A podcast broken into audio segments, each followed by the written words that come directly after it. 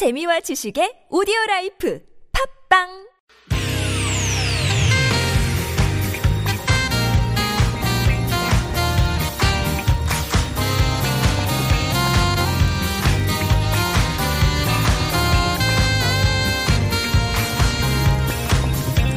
이유가 뭐지? 도대체 뭐 때문에? 세상만사 궁금한 이야기들을 꼼꼼하게 들여다봅니다. 최진봉의 왜?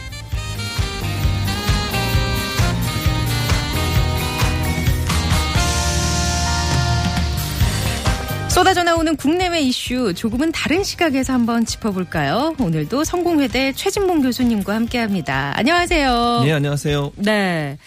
자, 오늘은 거짓말 탐지기에 대한 얘기를 좀 해볼까 하는데 네. 요새 뭐 어떤 배우가 성폭행 혐의로 고소당한 뒤에 이진욱, 예, 이진욱 씨 네. 고소한 여성과 함께 거짓말 탐지기 조사를 했었죠. 받았다고 하고 네, 맞습니다. 또 그 전에도 한 개그맨이 거짓말 탐지기 조사를 받는 과정에서 거짓 예, 반응이, 반응이 나와서 나왔죠. 또 논란이 예. 일기도 했었고요. 그렇죠. 예. 이런 뭐 성추문 사건뿐만 아니라 충남 홍성에서는 주민을 살해한 용의자가 이 거짓말 탐지기 조사를 앞두고 범행을 자백한 일도 예. 있었고 이런 거 보면은 이제 그 어떤 수사 기법이나 수사 과정에서 거짓말 탐지기는 많이 일반화가 된 것 같아요. 그렇죠. 아무래도 예. 이제 왜냐하면 이게 증인이 없는 경우, 그러니까 씨씨티비나 이런 게 있으면 명확하게 증거를 가지고서 판단할 수 있지만 네. 둘만의 공간에서 이루어지는 이런 폭행 사건이라든지 이제 성추행이나 성폭행 사건은 사실은 증인이나 아니면 씨씨티비가 없는 장소에서 이루어지, 이루어지잖아요. 그렇죠. 그런 경우는 어쩔 수 없이 이제 거짓말 탐지기를 사용할 수밖에 없는 구조고 음. 그런 사건들 많이 발생하면서 이제 더 많이 도입되는 경우라고 볼 수 있겠는데 거짓말 탐지기라는 게 사실 그 신체의 변화를 이렇게 측정하는 거예요. 저는 이게 진짜 어떻게 해요? 무슨 원리로 네. 이게 작동을 하는 걸까? 되게 궁금하거든요. 그러니까 이런 거죠. 뭐 혈압 예를 들면 네. 맥박, 호흡 아니면 이 피부의 변화 이런 것까지도 측정이 가능해요. 그러니까 약간 우리가 거짓말할 때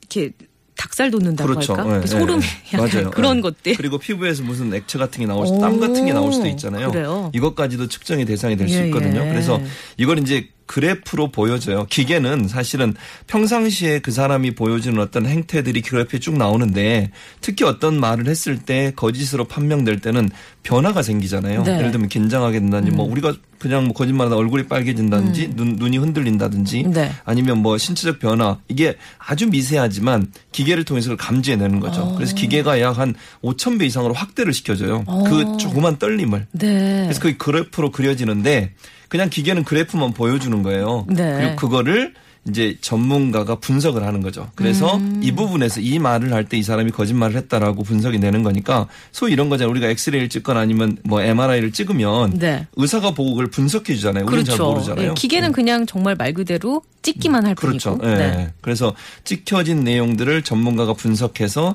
거짓이냐 아니냐를 분석해내는 그런 작업을 통해서 거짓말 탐지기가 작동된다고 볼 수 있습니다. 그러면 예. 거짓말을 참 잘하는 사람 있잖아요. 그렇죠. 잘 감추는 네. 사람. 맞아요. 이 사람들도 그 탐지기의 촉수를 피하기는 어려울까요? 가, 그러니까 그럴 가능성이 높죠. 그러니까 피하기 어려운데 그럼에도 불구하고 우리가 이제 예를 들면 뭐 답이 나중에 나오겠지만 구십 몇 퍼센트 이상은 대부분 걸리는 경우가 많지만 네. 나머지 몇 퍼센트 있잖아요. 그게 네. 미야, 미, 미질한 부분이긴 하지만 미비한 부분이긴 하지만 그럼에도 불구하고 그럴 가능성은 충분히 있다는 거예요. 음. 그래서 법원에서 이 문제 이거를 증거로 어, 이렇게 결정해서 화, 활용하기에는 약간 지금은 어, 보수적인 입장에서 네네. 이걸 받아들이기 힘든 상황이라고 볼 수 있죠. 예를 들면 음. 뭐 이런 거예요. 정말 간첩이 각본대로 어떤 훈련을 통해서 강도 높은 훈련을 통해서 진실 반응이 나오도록 하는 건 가능하다고 봐요. 예, 그리고 신체적으로 약간 그 어, 특수한 어떤 환경에 놓여 있는 사람들 같은 경우에는요. 질문에 대해서 반응이 안 나타나는 경우도 있어요. 그 그게 제어가 가능하게끔 훈련을 하죠. 하는 예, 경우도 그렇게, 있군요. 예, 그렇게 아예. 그러니까 정말 전혀 신체적 변화를 느끼지 못하도록 하는 또 음. 이제 중요한 건 뭐가 있냐면 진실이냐 아니냐를 가려내는 과정에 있어서 네. 오해가 될 수 있는 게 이런 거예요. 질문이요. 네. 보통 거짓말 탐지기를 하기 위해서 질문을 하는데 네. 질문이 중간중간 그냥 일반적인 질문도 집어넣어요. 사건과 관계없이. 아. 예를 들면 뭐 지금 아. 한국 대통령이 누굽니까? 아, 또는 미국 대통령이 누굽니까? 음. 이렇게. 그건, 그거는 명확하게 답이 나오는 거잖아요. 그런데 그렇죠. 앞부분의 질문 때문에 긴장해 있던 신체적 변화가 그 질문에도 똑같은 반응이 나올 수도 있어요. 예를, 예를 들면 첫 번째 질문에 범행과 관련된 얘기를 하다가 네네. 갑자기 일반 질문을 했는데 신체적 변화가 컴 다운되거나 다시 네. 원상태로 돌아올 시간이 없을 경우에는 그렇죠. 그 반응이 그대로 전도될 가능성이 있거든요. 그럼 그 사람은 사실을 말했는데도 거짓말하는 그렇죠. 것처럼 나타날 예, 수 있겠네요. 그렇게 되면 이 자료가 증거 자료가 될 수 없는 아. 거예요. 근데 반드시 거짓말 탐지기에는 일반 질문도 하도록 돼 있어요. 그래야 네. 그걸 구분할 수 있잖아요. 일반 음. 질문을 했는데 답이 맞았는데 반응이 정상 반응이 나와야 네. 그전에 했던 말이 거짓이라는 게 증명이 되잖아요. 오. 그래서 이 부분에 있어서도 논란이 있기 때문에 증거로 채택되는데 상당히 어려운 상황이다 이렇게 볼 수 있죠. 그래요. 그래서 육팔팔이 번님이 증거로 네. 채택이 안 돼서 그 틀린 오 퍼센트는 피해를 보게 된다라는 얘기를 주셨어요. 맞아요. 그러니까 네. 이게 아주 그러니까 뭐 한두 명이라도 이것 때문에 피해를 보는 상황이 있다고 하면 그게 법적 증거로 채택되는 데는 한계가 있거든요. 음. 왜냐하면 법이라고 하는 것은 한 사람의 무고한 피해자를 만들어내지 않기 위해서 존재하는 거니까 네. 그런 부분이 법원에서 이런 거짓말 탐지 결과가 증거로 채택, 채택되지 못하는 그러나 이제 정황 증거로는 활용을 해요. 그러니까 예. 전혀 활용을 안 하는 건 아니고요. 음. 증거로 채택되지 못하고 또 피 그러니까 피의자라고 하죠. 네. 피의자나 아니면 변호인이 피의자의 변호인이 증거로 채택하지 말아달라고 검사를 받았음에도 불구하고 네. 그렇게 요청하면 증거로 채택되지 않아요. 음. 법이 현재 그렇게 돼 있습니다. 그래서 예. 거짓말 탐지기의 결과가 부정적으로 나오면 증거 채, 채택을 하지 말아달라고 요구하면 오. 채택이 안 되게 돼 있어요. 그래요. 예. 알겠습니다. 자 그러면은 뭐 저희가 말씀을 나누는 동안 예. 정답이 나왔어요. 맞아요. 대검찰청이 거짓말 탐지기 조사 등을 토대로 기소된 사건 중 유죄 판결을 받은 사례를 대조 분석을 했더니 예. 신뢰도가 구십사 퍼센트였다고 합니다. 꽤 높은 수치예요. 그렇죠. 그러니까 예. 그만큼 이 기계가 음. 어, 정확한, 그러니까 완전히 백 퍼센트 정확하진 않지만 아주 정확도가 높은 결과를 나타내고 있기 때문에 거짓말 탐지기가 물론 이제 법적으로 법정에서 증거로 정식 채택은 안 되지만. 네네. 피, 피의자한테는 압박이 될 수 있어요. 음, 심리적으로. 그러니까, 그렇죠. 심리적으로 압박이 네네. 되죠. 그리고 법원에서도 이 내용을 전혀 고려하지 않진 않거든요. 음. 이 거짓말 탐지기 내용을 보니 당신의 또 증언이 또 말하는 내용이 네. 일관성이 없어서 이거는 분명히 거짓말하는 것으로 보여진다라고 판단하는 근거 자료는 될 수 있다는 네, 거죠. 네, 네. 그래서 이제 피의자 입장에서는 심정 압박이 크게 되죠. 그 조사를 음, 받게 되면. 알겠습니다. 자, 삼공팔공 번님이 제 아내는 항상 제게 입만 열면 거짓말한다고 합니다. 저는 무조건 탐지되겠죠? 라고 하셨는데 삼공팔공 번님께 선물 보내드리겠습니다. 대부분 다 남성분들이 이렇지 않을까요? 맞아요. 이게 얼마 전에 미시간 주립대에서 네. 연구를 한 게 있어요. 그 연구 결과를 보면요. 인간이요. 일주일에 평균 열 번, 일 년에 약 오백여 건의 거짓말을 한다고 나왔어요. 그리고 어떤 사람은 또 결과에 거짓말하지 않고서는 십 분도 대화가 어렵다는 사람이 무려 육십 퍼센트가 된다. 근데 여기 거짓말이라고 하는 선의의 거짓말도 네. 들어가요. 예를 들면 이런 거잖아요. 어, 너 살 많이 빠졌네? 많이 예뻐졌다? 이런 거죠. 인사치레로 하는 거짓말. 그, 그렇죠. 네. 그런 거짓말도 여기 포함이 되는 거예요. 우리 최진봉 교수님은 최근에 한 거짓말 어떤 게 있을까요? 저는 양심 고백. 그 거짓말을 한 게 어, 뭐 별로 없는데요. 진실만을 얘기하기 때문에. 그게 거짓말 아니에요 지금. 그럴 수 있을 것 같아요. 그런데 최지연 아나운서가 예쁘다는 말은 절대 거짓말이 아닙니다. 아, 진실입니다. 예. 예. 그러면서 입술에 살짝 침을 묻히시는. 알겠습니다. 거짓말 아닌 걸로 예, 예, 하고요. 자, 세상에 거짓말을 할 수 없는 게 몇 가지 있는데 뭐 기침도 그렇고 사랑, 그 누군가를 사랑하는 마음도 감추는 게 참 어렵죠. 추억의 팝음악 한 곡 선곡했습니다. 같이 들어볼까요? 엘비스 프레스리, Can't Help Falling in Love.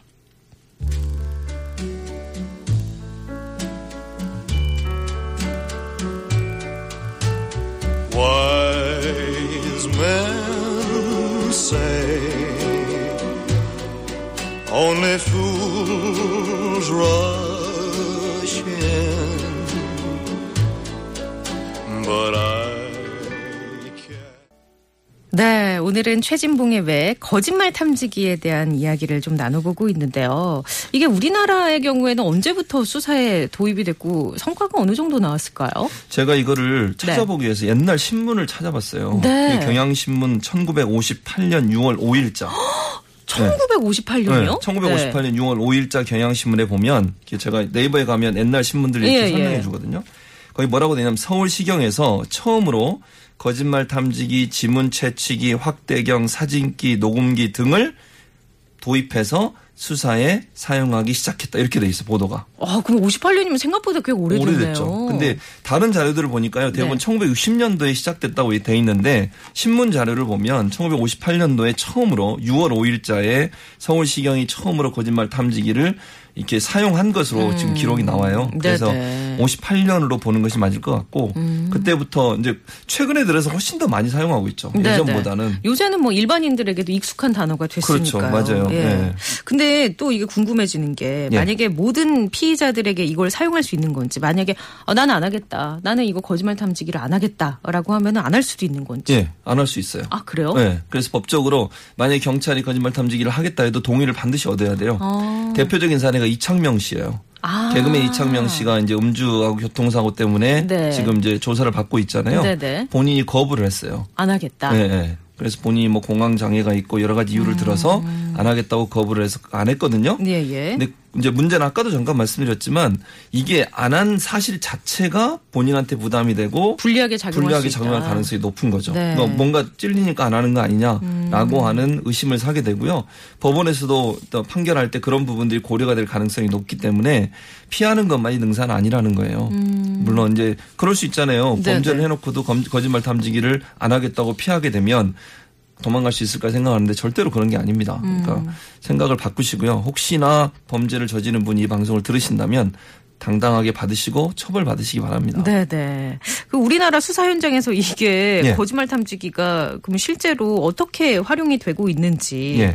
뭐 좀 자료 같은 게 예. 있을까요? 보통 약 지금 현재 경찰청이 조사한 지난해 거짓말 탐지기 검사받은 피해자가 팔천오백 명 정도 돼요. 음. 그리고 이천십 년보다 약 오십 퍼센트 이상 늘어났다고 볼 수 있고요. 이게 이제 내용은 아까도 잠깐 말씀을 양측이 첨예하게 의견이 대립되는 상황에서 거짓말 탐지기 검사를 받게 되는데 네. 대부분 이제 뭐 폭력 사건, 강간, 성폭력, 절도, 살인 이런 사건들이 주로 거짓말 탐지기 대상이 되는데 네. 이유는 명확한 증거가 없을 때예요. 예를 들면 음. 씨씨티비나 아니면 음성 파일이나 이런 녹음 자료가 네네. 없거나 둘만의 공간에서 사건이 벌어졌을 때에 거짓말 탐지기가 주로 사용되고 있고요. 그래서 객관적인 어떤 증거가 없는 사건에 대해서 거짓말 탐지기가 핵심 역할을 하고 있다고 볼 수 있겠습니다. 네. 그 아까 전에 이 얘기도 살짝 나오긴 했는데 예. 이 거짓말 탐지기의 조사가 예. 사람의 감정에 반응을 하는 거잖아요. 그렇죠. 정서. 네, 맞아요. 그러니까는 그냥 원래부터가 좀 이성적이고 막 음. 냉철하고 혹은 우리가 보통 사이코패스로 불리는 네, 그렇죠. 그 반사회적 인격 장애가 예. 있는 사람이라든지 예. 정신 이상자에게는 맞아요. 이게 반응이 어떻게 나오는지. 제대로 안 나올 수 있어요. 음. 왜냐하면 본인이 한 행동을 잘못된 행동을 인지를 안 한다거나 아니면 본인이 그 상황에서 그렇게 했다라고 생각하게 되면. 예를, 아예, 들, 어. 예를 들면 이런 거예요. 뇌물을 받았는데 네네. 그게 사회적으로는 비판받을 뇌물인데 본인은 당연한 대가로 받았다고 생각을 하는 거예요. 그럼 어. 질문에 당신은 뇌물을 받으셨습니까? 그러면 아니요라고 대답할 거 아니에요. 아니요. 그럼 본인은 그렇게 믿고 있는 거잖아요. 음. 그런 반응 자체가 거짓 반응이 나오는 게 아니라 정상 반응이 나오겠죠. 아, 그래요? 그런 경우라든지 또는 불안한 심리 상태에서 검사를 받을 때는 진실을 얘기했는데도 불구하고 거짓 반응이 나올 가능성도 그러게요. 있어요. 왜냐하면 기계가 읽는 것은 신체의 변화를 음. 읽는 거예요. 그게 진실이냐 아니냐를 네네. 기계가 뭐 이해하고 어, 그건 아니잖아요. 예, 예. 그러니까 우리의 신체나 감정의 반응을 읽는 건데 그 신체나 감정의 반응이 그냥 여러 가지 상황에 영향을 받는 거잖아요. 음, 질문 그렇죠. 하나에도 영향을 받지만 네네. 환경이라든지 본인이 갖고 있는 정서적인 어떤 음. 경향이라든지 이런 부분들이 영향을 받기 때문에 신뢰도를 백 퍼센트 믿을 수가 없다는 거죠. 그렇죠. 예, 아무튼 거짓말 탐지기 앞에 서는 일 자체가 없어야겠죠. 그럼요. 예, 오늘도 흥미로운 이야기 거짓말 탐지기가 없는 세상이 되길 바라면서 나눠봤습니다. 예. 최진봉 교수님 감사합니다. 네. 감사합니다.